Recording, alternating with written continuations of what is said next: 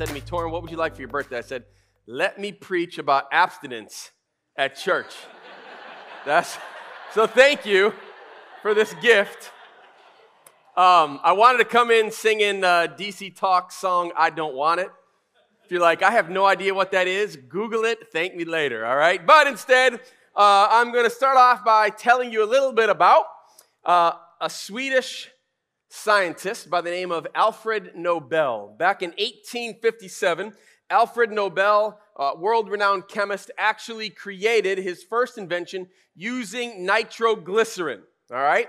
It would eventually become what we call today dynamite. Now, it was way more powerful than black powder at the time, but it was incredibly unstable, super hard to control. Uh, just the slightest shock could actually allow nitrogly- nitroglycerin to explode. And so uh, Nobel was trying to figure out a way to make it usable. All right, there's all kinds of ways that uh, having an explosion, uh, an explosive device that, that was uh, easier to carry around than black powder, more powerful than black powder, could have so many benefits uh, for society. However, when something is that dangerous, he had to figure out how do I try to control this power. So uh, I think around 1864, uh, he created the blasting cap, which allowed for semi controllable explosions. But nitroglycerin was still not easy to handle, still uh, was very volatile. In fact, uh, in that same year, 1864, while working on some more experiments, his brother and a number of men at the factory were killed uh, by an accidental explosion. Uh, Nobel did not give up, though. Nobel continued to work with it, but it wasn't until 1886, almost nine, a little over nine years later, that he actually found a substance that you could mix with nitroglycerin to actually cause it to be a little bit more stable and portable. Uh, it was something called diatomaceous earth, all right, which is basically fossilized seaweed. Uh, we actually use the stuff at home to like get rid of ants uh, around our house, all right? But he used it to mix with nitroglycerin, and then he wrapped it in a wrapper, put a blasting cap on it, and that is what we get dynamite. Uh, the word actually comes from a Greek word, dynamis, which means power. Dynamite literally just means power. Now, uh, some things in life need to be handled with care, right? Some things in life ought to be handled with care. You don't just run around playing football with a stick of dynamite, the thing will blow up all right? You handle dynamite with care. There's other things in our lives that we need to have the same kind of respect for. We're going to look at one of those things today. So, if you have your Bibles, I'd like you to open up to the Song of Songs, chapter 8, verse 4. We're only going to be looking at a couple of verses this morning. But in Song of Songs, chapter 8, verse 4, we actually have the third time that this phrase gets repeated in the Song of Songs. The first time is actually in chapter 2, right kind of where we left off last week.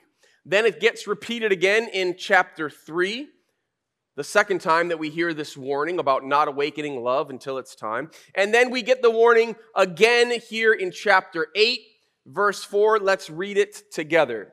Song of Songs, chapter 8, verse 4. This is the woman talking at this point, and she says, Daughters of Jerusalem, I charge you do not arouse or awaken love until it so desires or until it's time. Don't wake up love too early. That's that's the the warning that she's giving. And it's the third time that this warning has been repeated. The question is why, right? I mean, like, at least that's the question I'd be asking. Like, well, why? Why should I not wake it up until it's ready? Uh, it's here in chapter 8 that we finally get a strong argument that helps us understand why. It's actually because love is so powerful. If we were to jump down just a little bit further to verse 6, we're going to read verses 6 and 7, where the female continues to explain why this warning matters. She says this Place me like a seal over your heart. She's speaking to her lover, her husband like a seal on your arm. For love is as strong as death, its jealousy unyielding as the grave. It burns like blazing fire, like a mighty flame. Many waters cannot quench love. Rivers can't sweep it away. If one were to give all the wealth of one's house for love, it would be utterly scorned. she's describing to us the power that love has. She starts off by saying, Place me like a seal over your arm, over your heart, like a seal. Or excuse me, place me like a seal over your heart, like a seal on your arm. A seal is actually what uh, um, kings would often have and wear. It was uh, uh, sometimes hung around their neck, so it would kind of rest around their heart. Sometimes it was a ring that they would wear. Uh, these things were usually made of very expensive materials, uh, sometimes even inlaid with jewels, and you would seal something to show that uh, it was your uh, a possession or something that you were trying to protect. Okay, and so she's not saying to her lover, her husband, like, like I want to be one of your possessions. What she's saying is, I want the kind of security that comes as when you put a seal on something. I want you to treat me like that, something that's so valuable that you're willing to seal me close to your heart, like you do close to your arm. What she's saying is that love is so powerful, I need security in the midst of this. And then she goes on to explain a little bit more the power that love actually holds. She says, For love is as strong as death. Love is as strong as death. Have you ever seen somebody come back from the grave? nope. Right? Because once it has you, it has you. And that's what she's saying love is like. When, when love kind of begins to spring forth, like it's hard to like hold that back. That's why this warning is so important because love is powerful. It doesn't mean that love is uncontrollable. It simply means that in hyperbole, in this poetry that she is writing to her lover, she's expressing, like, look, I need this security because this is like huge, massive. Like it feels like something that like is as strong as death. Once death grabs you, like it's not going to let go. And the same thing is true of love. She continues on. She says it's jealousy is as unyielding as the grave. She goes on to say, uh, it burns like a blazing fire. You remember the wildfires that were in California uh, last year? Actually, a number of years lately. Um, these wildfires like are, have been overwhelming especially the last couple years where uh, firefighters are doing everything they can but literally sometimes they just have to let it burn out they did like they try and they try they cut fire lines it's impossible though to hold it back when it gets that hot uh, she goes on she says many waters cannot quench love i think there was a picture of an airplane uh, up there a second ago that's actually called a super scooper that's one of the airplanes that fire departments actually have. And uh, that thing can go down and scoop up, I think it's like 18, 1600 gallons of water, something like that. It's like three or four hot tubs, okay? There's another plane that they have that actually holds 24,000 gallons of water. And even when you see those planes fly over with like two swimming pools worth of water and they dump it on the fire. It, it makes a difference, but uh, very often, especially in the really big fires that are going on, like it doesn't really do anything at all. It kind of slows it down a little bit, but it actually doesn't put it out. She's like, that's what love is like. Love is this beautiful, powerful thing that happens. And, and the word that's getting used here for love is the word ahava. Um, there's a few different words that the Old Testament uses for love. You've got eros, which Austin talked about, so the, the erotic love, the sexual love. You've got, uh, um, I think it's dote love, uh, which is like the kind of love that you have with a, a, a friend or like a brother or sister. And ahava love, this is kind of like a, a love that in this particular scenario, she's using as kind of an overarching love. It kind of uh, implies all of the things like sexual, sacrificial, covenantal. It's like mind, body, soul love. It's like the whole gamut, all of it wrapped up into one. And she's like, look, when that thing starts, like it's hard to stop. This is why it's important to not awaken love before it's time. Because it's intended to do something and it's powerful. In fact, she goes on, she says, Many waters cannot quench love, Rivers cannot sweep it away. Have you ever seen a, a river at flood stage? Especially when it finally breaks through a levee. Uh, I remember, I think it was last year over in the Detroit area. Um, we got lots and lots of rain. Um, things were at flood stage, and there was a dam. Uh, they had taken a river and they had dammed it up, and it had become a lake. And people had been living on this lake for decades and decades and decades. But the ground got saturated near the dam because of the flooding, and the dam gave way, and then that river lake just rushed through. I mean, it destroyed. You literally, you would watch homes get ripped right off their foundations and just carried like home homes, trees, huge oak trees, roots deep. It just pulled the earth and the trees and just washed them away. She said, That's what love is like. Now, obviously, she's using hyperbole here, right? As she writes this, this is poetry. She's, she's over speaking about the power, but what she's saying is like, look, you need to understand something, lover. I need the security because love is so powerful. And she says, Daughters of Jerusalem, you need to understand something. Love is so powerful that you don't want to awaken it. You shouldn't awaken it until you're ready, until it's time. She says, If one were to give all the wealth of one's house for love, it would be utterly scorned. Utterly scorned, right? Love can't be bought. You can't buy love. The Beatles knew that. Can't buy me love, love. J Lo, uh, knew it too. Love don't cost a thing, baby.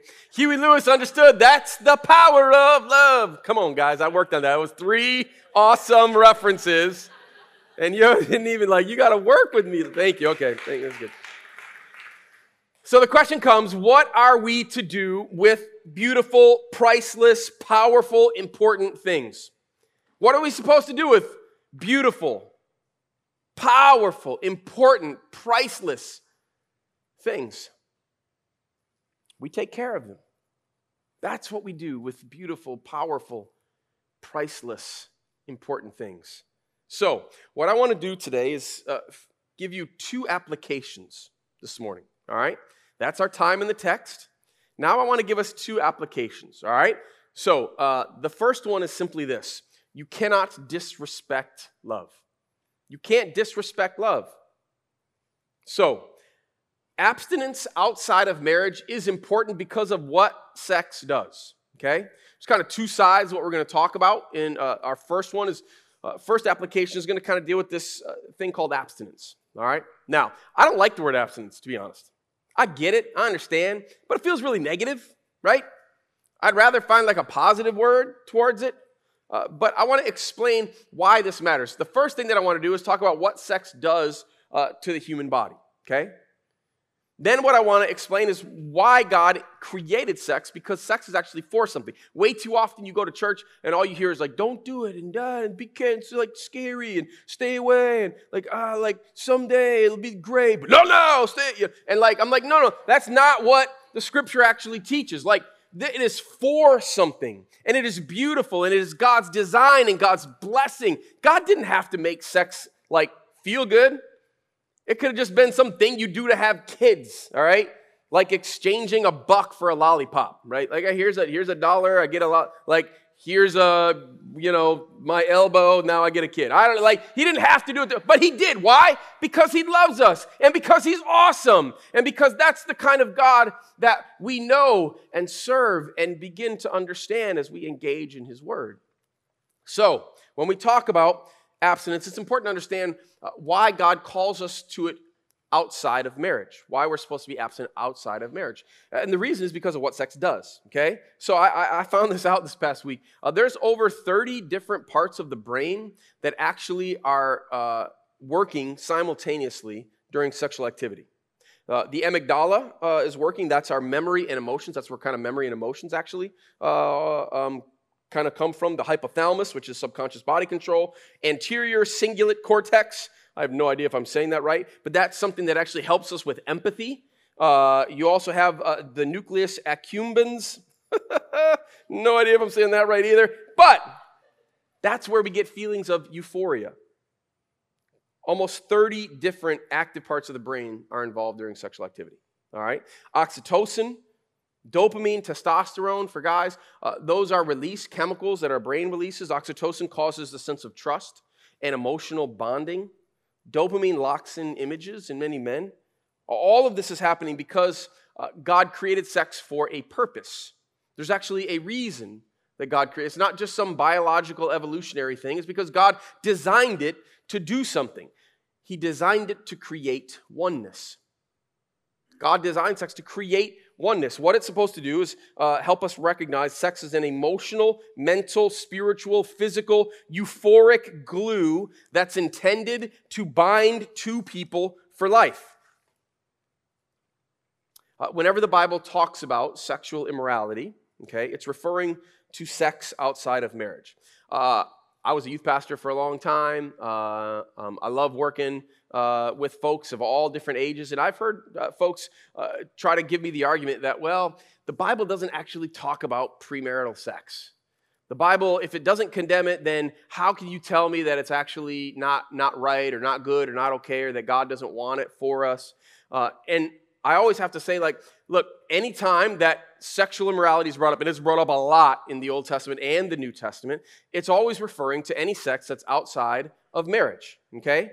So uh, it's kind of like me saying, don't sit in any chair except that chair. And then somebody says, yeah, but he didn't mention green chairs specifically. It's like, well, yeah, but he did say like that chair and only that chair, and that would mean that anything else. So when the Bible talks about sexual morality, it's talking about sex outside of the confines of marriage. Okay? So it's important to know, and I want to say this very, very clearly. Abstinence is for everyone. Way too often we think, oh, no, abstinence just like if you're not married, abstinence. No, abstinence for everybody, married and unmarried. And let me explain what I mean by that okay? There's almost 8 billion people in the world. I have to be sexually abstinent with 7.999999999 of all of those people. Every single other person other than my wife, I have to be abstinent with. All right? So, the truth is, abstinence is for everybody. Means that I just can't willy nilly say, like, I'm going to do whatever I want to do willy nilly. Probably not the right phrase to use. At any rate, things that happen that you don't intend. I actually prayed this morning. I said, Lord, please don't let me step in any landmines and please don't let me plant any. Well, that was just a plant, so my bad. Abstinence is for everybody. It's something that every single person has to learn how to exercise that muscle. And it's not simply because God's trying to be a killjoy. No, it's, it's actually the exact opposite. God designed sex for a purpose. And the purpose is to actually create a oneness, a bond with the person that you're intended to spend the rest of your life with. And so sex is for something. So when you hear people talk about, like, oh, stay away, don't do it. No, no, no. Sex is amazing. It's awesome. It's not something that we should be like poo pooing or d- saying that we're not going to talk about. The Bible talks about it. I mean, this whole entire thing is like an erotic love poem, a number of them, like kind of pulled together, right? It's God's design, it's God's desire, it's God's gift. It's a wonderful thing. But it's for a purpose. And when we understand that, it helps us to understand and experience the fulfillment of everything that God designs and desires you to have, to experience. Now, I also want to say this about it, all right? Because I feel like there's a lot of talk about this. Like, is it really even possible? Like, come on, man, everybody does it. Like, let me just say it is possible, okay? Uh, Brenda and I, I've told you this before, we were both virgins on our wedding night. Now, I'm not saying it was easy. I'm not saying there weren't times where, like, I definitely didn't want to hold on to my virginity. All right? It was hard. But what I am telling you is that it's possible. And so if you're hearing a whole lot of folks say, like, yeah, well, you know, like it's not a big deal, or man, it's just way too hard, like nobody can really expect, like, I'm just saying it is possible. And I know a lot of other folks that have said, you know what, we made the commitment, and so we went after that. Now, I want to finish, though, before we move into the second piece, by saying this. A lot of times, whenever we talk about this, if you've ever made a mistake, okay, uh, we feel shame. And we feel like, oh, man, I didn't like that. I didn't feel like I hated church this morning because of just how I felt. Look, I, you need to know something, okay? There is grace and forgiveness available to anybody that wants it. And God redeems and restores, and you are not less than. And it doesn't mean that you're like gonna have a terrible sex life one day when you get married, or that like God's gonna judge you, or that you're never like, please hear that so clearly. There is grace. Friends, I am not a perfect man. I need God's grace. Just because I happen to be a virgin on my wedding night doesn't mean that I've been perfect in, in my uh, sexual activity uh, throughout my life. Just because I've been faithful to Brenda doesn't mean that there's still not areas of sexual brokenness in my own life. Like there's stuff that we all have to, I should probably be careful what I say. See, I told you about landmines. We're all broken people when it comes to our sexuality. And you just need to know that there's forgiveness and grace. I want you to hear that so strongly. I want you to know that deep down. I want you to pursue God's best, not because God's a killjoy, but because God actually wants the best for you. And when I've obeyed God, when I've pursued Him in the way that He desires me, God's met me there. I'm not saying everything gets perfect, everything gets easy, but I'm telling you, God does something unbelievable, something you can't even begin to acknowledge. So, there is forgiveness and healing, my friends. Uh, I grew up in like the 90s, which was like purity culture around Christian church, like huge, okay? And, and way too often within that kind of purity culture, uh, they kind of led us to think that like our virginity was like the only thing that mattered in our relationship with God. And that's not true. I'm not saying God doesn't care about that. He does, right? Purity still matters, but that's not, that's not the, the litmus test of whether or not you're a Christian or not. It, it's not the difference uh, maker solely so we need to kind of recapture God's heart for purity, but also the grace that God has in so many different areas of our lives. I remember uh, we used to talk about like, oh, um, it, when you have sex, it's like you're a, a flower. And every time it's like pulling off, and, and there would be a guy on stage holding a flower and just pulling off all the petals. And eventually you're left and it's just nothing but like this, you know, ugly, dead looking flower. And, and you're like, don't be like the flower. And you're like, ah, I don't want to be like it's Look, you know what God does? God creates new blooms, and they can be just as beautiful. Now, in an ideal world, the original one God gives us, we hold on to, right? Because love is powerful and love is priceless. Love is worth protecting. But if we've made a mistake, it doesn't mean that you're prone to a life of, you know, a stem, all right? God redeems and restores. So hear that. Secondly, the second application is don't wake up love too early. All right? Uh, I grew up in Chicago until I was in fourth grade. That's when we moved to Flint. Uh, when I was in Chicago, we lived in Oak Lawn, which is the south side of Chicago. And in Oak Lawn, there's this little uh, ice cream hot dog place called Primo's. And Primo's had like the most amazing Chicago dogs. I think I got a picture of that. Look at that. Oh, I've been thinking about this, and it's been making me hungry for like the last two or three days. Uh, Chicago hot dog, uh, the steamed poppy seed bun. Okay, uh, the Chicago dog has to have a little bit of crisp, little crunch to it. Uh, all natural. You get that pickle spear, the hot peppers, some of that relish, the mustard. Uh, my, especially what I love is the celery salt. All right, I love a good Chicago dog. Uh, and not only just because I think they're delicious, but because there's a nostalgia. I remember after baseball games and I played Little League, my dad would then take us to Primo's and we'd get a hot dog and fries. And so, like, for me, like, it's not just the taste, it's everything that's associated with it. When I was in uh, college, uh, Brenda and I started kind of dating. It was her freshman year, my junior year, okay? Uh, we went on a couple of dates, and uh, really it was over that next summer between her sophomore year and my senior year that we uh, really got to know each other. Now, this was back before the internet, all right? This is back before everybody had cell phones. Uh, we actually hand wrote letters. That's what we had to do because calling long distance was too expensive, all right? So we used to write letters like two, sometimes three, even four times a week that we would be sending back and forth to each other.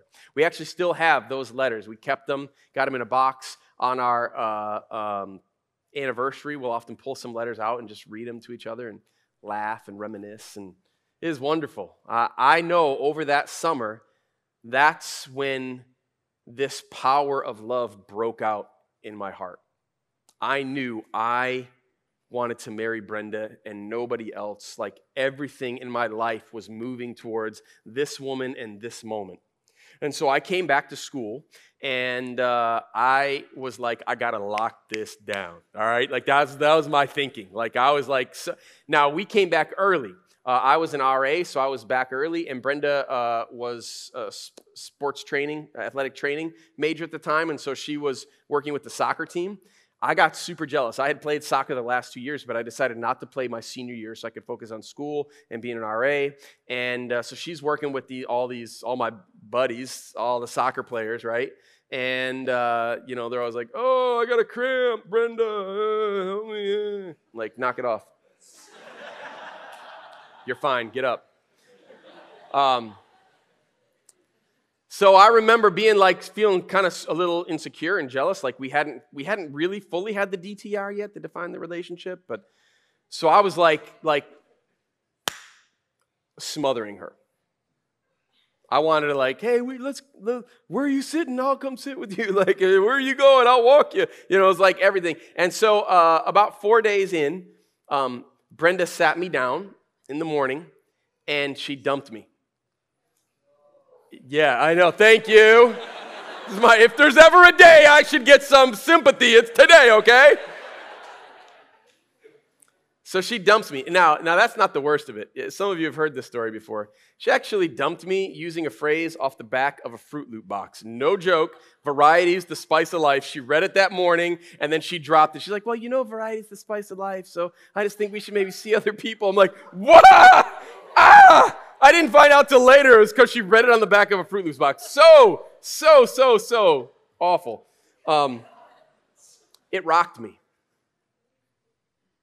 I mean, I was like, love had broken forth, man. I couldn't pull it back. It was like powerful, like death. Like I, and I was, I was devastated. I couldn't eat. I couldn't sleep. Uh, two days had gone by. Um, the freshmen had just come onto campus early for orientation, and as part of that, they brought in a Chicago hot dog stand. And I was finally like, you know what? This is something I can like maybe take my mind off. It's that nostalgia, right? It's the delicious. And so I remember uh, I went to the hot dog stand and, and uh, I hadn't barely been eating anything, but I was like, yeah, give me a hot, give me a dog. And so I got it all doctored up, got all the things on it that I wanted, and I took a bite, and oh my goodness, it was just like amazing and delicious. And I'm chewing that bite right outside the gym doors. And as I'm chewing that first bite of that delicious hot dog that I love so much, guess who walks out the doors? Brenda. And I can barely swallow what's in my mouth at that point. My stomach starts turning. I feel sick to my stomach. I actually have to throw away the rest of that Chicago dog. Brenda almost ruined Chicago hot dogs for me. Like, that's how serious and powerful love actually is. That's why it's so important that we don't awaken it until it's time. This is the thrice repeated warning that the female gives to the daughters of Jerusalem. Now, it's not just to the daughters of Jerusalem, it's to anybody. The point is, love is powerful. And so we need to take care of it, and we don't want to open it up, wake it up too soon. So here's what I want to do I'm going to give you a couple of Torrens thoughts for dating. All right? Now, these are mine. This is not the Bible, all right? This is not like TLC, does not, you know, put its stamp of approval. These are Torrens, okay? But I'm going to give them to you because I think they're decent. And I've been around the game for a while, all right? I get to do weddings all the time. I love it. One of my favorite things to do. I was a youth pastor for years. I saw love in all of its awful and glorious forms happening. And so, here are some of my thoughts. Number one, this one is for younger singles. You ready? Younger singles date a lot. That's what you should do. You should date a lot. You just shouldn't be in a committed relationship until your sophomore or junior year of college. Boom. How about that? Now, I all the time parents be like, "Well, my son, he's got he's got a girlfriend and I just don't." You know what I say? Date a lot. You should go on lots of dates. You just shouldn't date the same person over and over. You know, I'm very pro date. I'm very anti relationship when you're in high school and the beginning of college. Some of you right now maybe hate me. You're like, ah, how dare he say that I'm in love and it's real? It maybe, possibly, okay? Jordan and Dana, high school sweethearts. They ruin my illustration every time that I have to talk about this. All right? But here's what I know as a guy who was in a two year relationship when I was in high school. I know that I wasn't ready at the time. And most folks don't think, you know what? Uh, I plan to get married uh, around the time that I turn 17, somewhere between my junior and senior year of high school. Nobody thinks that, right? You're not ready to get married at that point, even if you'd like to be married. Uh, most folks, even after their freshman year of college or sophomore, I thought I was going to get married after my sophomore year of college to the girl that I was dating. That's kind of my whole plan. God was like, yeah, no, not a good idea. I got something way better for you. I'm glad that I listened. That's for younger singles, for all singles. You need to decide what your non negotiables are and then stick to them. What are your non negotiables? Now, I'm not talking about like, ah, they've got to be blonde. No, I'm not talking about like that stuff, okay? All right? Uh, make sure your non negotiables are things that will matter for all of your life. What are your non negotiables? Talk to God, talk to your parents, sit down, write them out. Write them out. These are my non negotiables. These are the things that have to be there. And if they're not, then I don't even move forward. Second thing, create your playing field together when you get into a relationship. Create your playing field together, all right? I initially had create boundaries, okay? And I was like, I don't like that. Again, the negative. I was like, no, create your playing field, all right? What game are we playing, all right? What are all the things that we can do and what's out of bounds? If you'll sit down together and you'll create your playing field, this is the game that we're playing, all right? We're just friends. That's all it is. That's all it's ever going to be. And so this is what friends do. Or uh, we're actually really considering if we want to be together to be married for the rest of our lives. All right? Different game, friends. Then you have to say, okay, if that's the game that we're playing, what are all the things that we can do on the field? All kinds of different things you can do. Write them out, talk about them. That's positive. It gives you ideas, gives you date ideas, talks about the things you enjoy doing together. And then talk about well, what are the boundaries? What's out of bounds?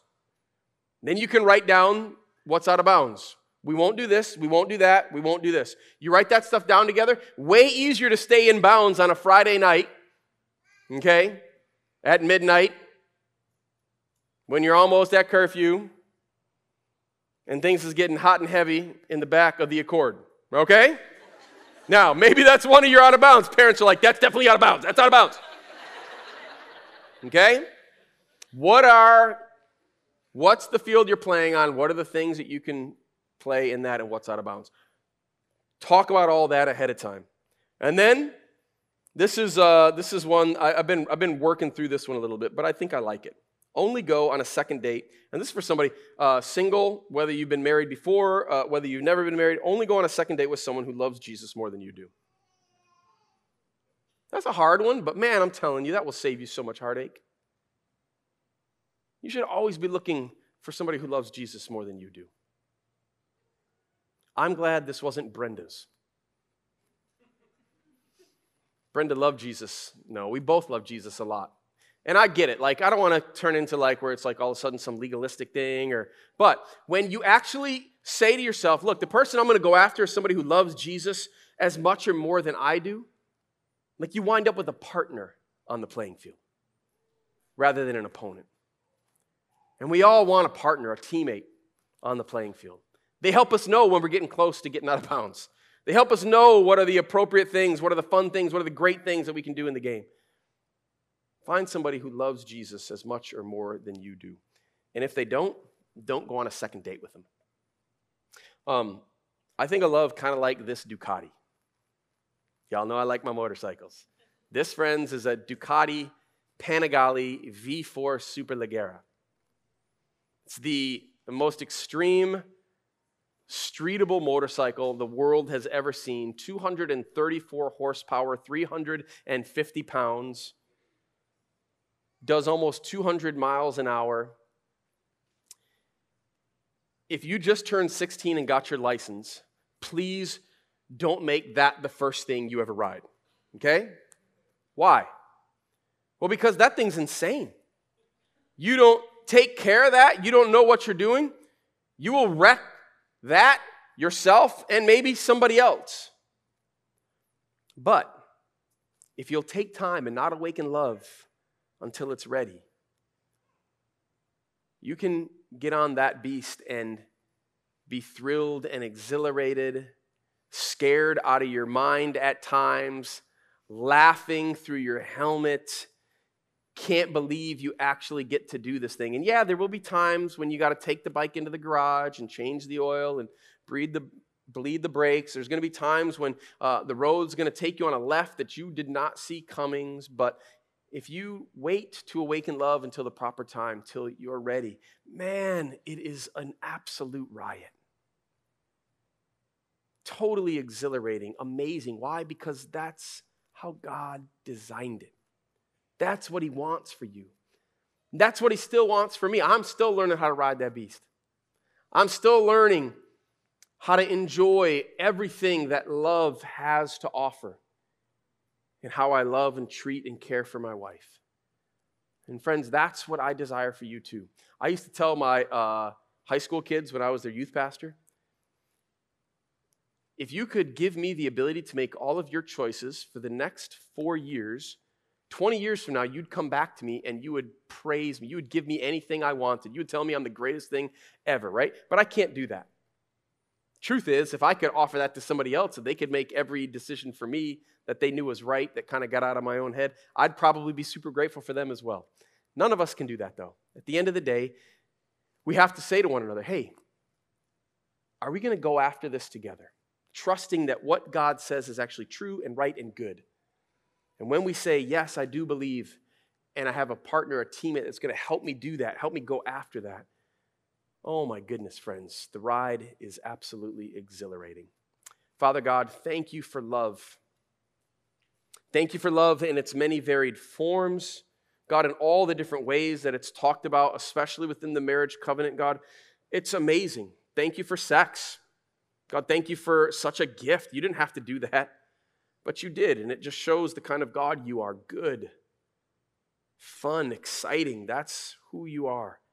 But God, we also know that you gave us sex uh, because it was intended to bind us, bond us to the person that we're with the rest of our lives. So, God, let us trust that this love, that it's powerful and priceless and worth protecting, caring for, and not not awakening it until we're ready. God, we pray that you would help us do that. And God, more than that, when we fall short, and so often we do, God, we ask for your forgiveness and recognition that you are a God of grace and mercy. Thank you for Christ. Thank you for his death and resurrection that we get to apply to our lives. It's in your name, Jesus, we pray all these things. Amen.